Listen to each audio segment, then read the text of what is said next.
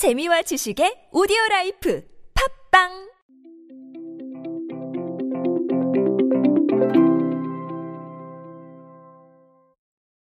여러분은 조미료 하면 어떤 제품이 가장 먼저 생각나십니까? 각자 다르실 수는 있겠지만 저는 미원이 가장 먼저 생각이 납니다. 미원은 조미료의 마치 고유 대명사처럼 많이 사용이 됐던 것 같아요. 저희 부모님께서도 조미료가 필요할 때는 미원 사와라 라고 하실 정도로 조미료를 사와라가 아니라 미원 사와라 라는 말에 담긴 그 대표성은 상당한 거라고 할 수 있습니다. 그런 미원이 굿즈를 출시했습니다. 그것도 티셔츠부터 모자에 이르는 상당히 다양한 상품들을 출시했는데요. 오늘은 이 부분에 대해서 이야기해 보도록 하겠습니다.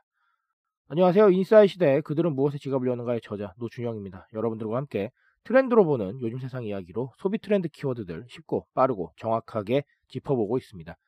대상이 미원 굿즈 4종을 내놨습니다. 온라인 패션 스토어인 무신사에 입점을 해서 한정판 형태로 대중들을 만나는데요. 기획 의도 자체는 일상의 감칠맛이라는 주제입니다. 미원이 입안의 즐거움을 넘어서 일상의 즐거움까지 함께 한다라는 의미를 담았고요. 실용성 높은 아이템들로 구성이 됐습니다. 양말, 버킷햇, 스웨트 셔츠, 그리고 무릎 담요에 이르는 총 4가지입니다. 이 제품들을 찾아보시면 아시겠지만 이 스웨트 셔츠나 양말이나 그리고 무릎 담요에 이르기까지 그 미원의 전통적인 로고를 모두 살려서 약간 레트로한 느낌도 살렸고 인싸력을 발휘할 수 있는 부분들도 함께 챙겼습니다. 어쨌든 우리는 이 굿즈 출시를 보면서 미원이 왜 굿즈와 레트로 코드를 택했는가라는 부분에 대해서 간단하게 짚고 넘어갈 필요가 있을 것 같습니다. 일단 굿즈는 지금의 소비 트렌드 키워드로 자리매김하면서 소비의 방식을 가장 잘 나타내주는 어, 그런 부분이 아닌가라는 생각을 하고 있습니다. 이렇게 생각해 보시면 될 것 같아요. 굿즈를 출시를 하면 우리는 대부분 한정판의 형태로 받아보게 됩니다. 그렇게 되면 물건 자체를 사는 즐거움도 있지만 한정판을 샀다는 부분에서 인싸가 됐다는 느낌을 받기가 쉽습니다. 그렇다는 건 소비가 주는 가시적 즐거움, 즉 물건을 손에 넣었다, 컨텐츠를 확실하게 내 걸로 만들었다 라는 이 가시적 즐거움과 함께 인싸가 됐다는 정서적 만족감까지 한꺼번에 챙길 수 있는 부분이 존재하는 것이죠. 소비가 주는 두 가지 측면을 모두 가져갈 수 있다는 겁니다. 기업 입장에서도 나쁘지 않습니다. 우리가 인싸템을 발견을 하면 어떻게 하시나요? SNS에 인증하시죠. 우리는 인증 문화에 무척 익숙합니다. 사진을 찍어서 올리고 영상도 찍어서 올리고 네, 그런 형태로 우리가 가지고 있는 것들을 다른 사람들한테 보여주곤 하죠. 그런 인증은 기업 입장에서 자연스러운 바이럴 효과를 누리는 기획일 수 있어요. 무슨 말인지 아시겠죠? 바이럴을 위해서 기업이 상당한 비용과 노력을 들여야 되는데 그 비용과 노력을 자동적인 바이럴로 상쇄시켜주고 오히려 더 큰 효과를 누릴 수 있다는 겁니다. 그렇기 때문에 이런 효과 마다할 이유가 없는 겁니다. 레트로 코드는 또 어떤가요? 우리 광고에 대한 거부감 많습니다. 제가 늘 지적하죠. 광고를 넘기기 위해서 심지어 월 정액 구독을 할 정도다.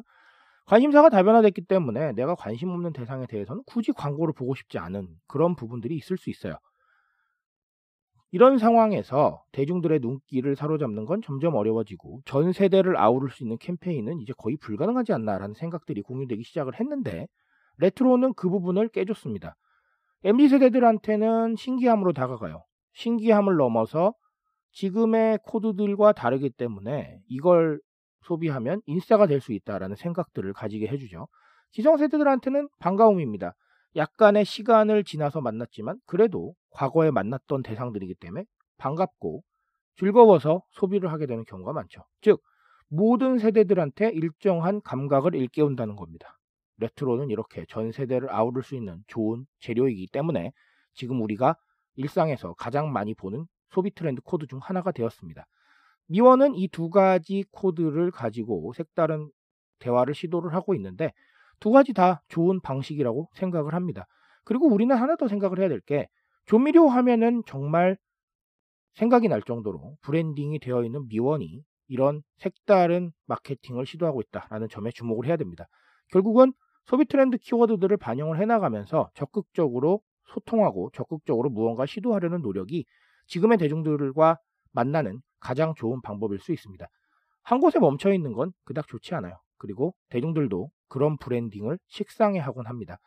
새로움을 받아들이고 그 소비 트렌드 키워드 속에서 적극적으로 대화를 나누게 되면 아무래도 살아있는 브랜드라는 이미지를 주기도 쉽고 지금의 대중들의 성향에 가장 맞는 이야기들을 전달하기도 쉽죠.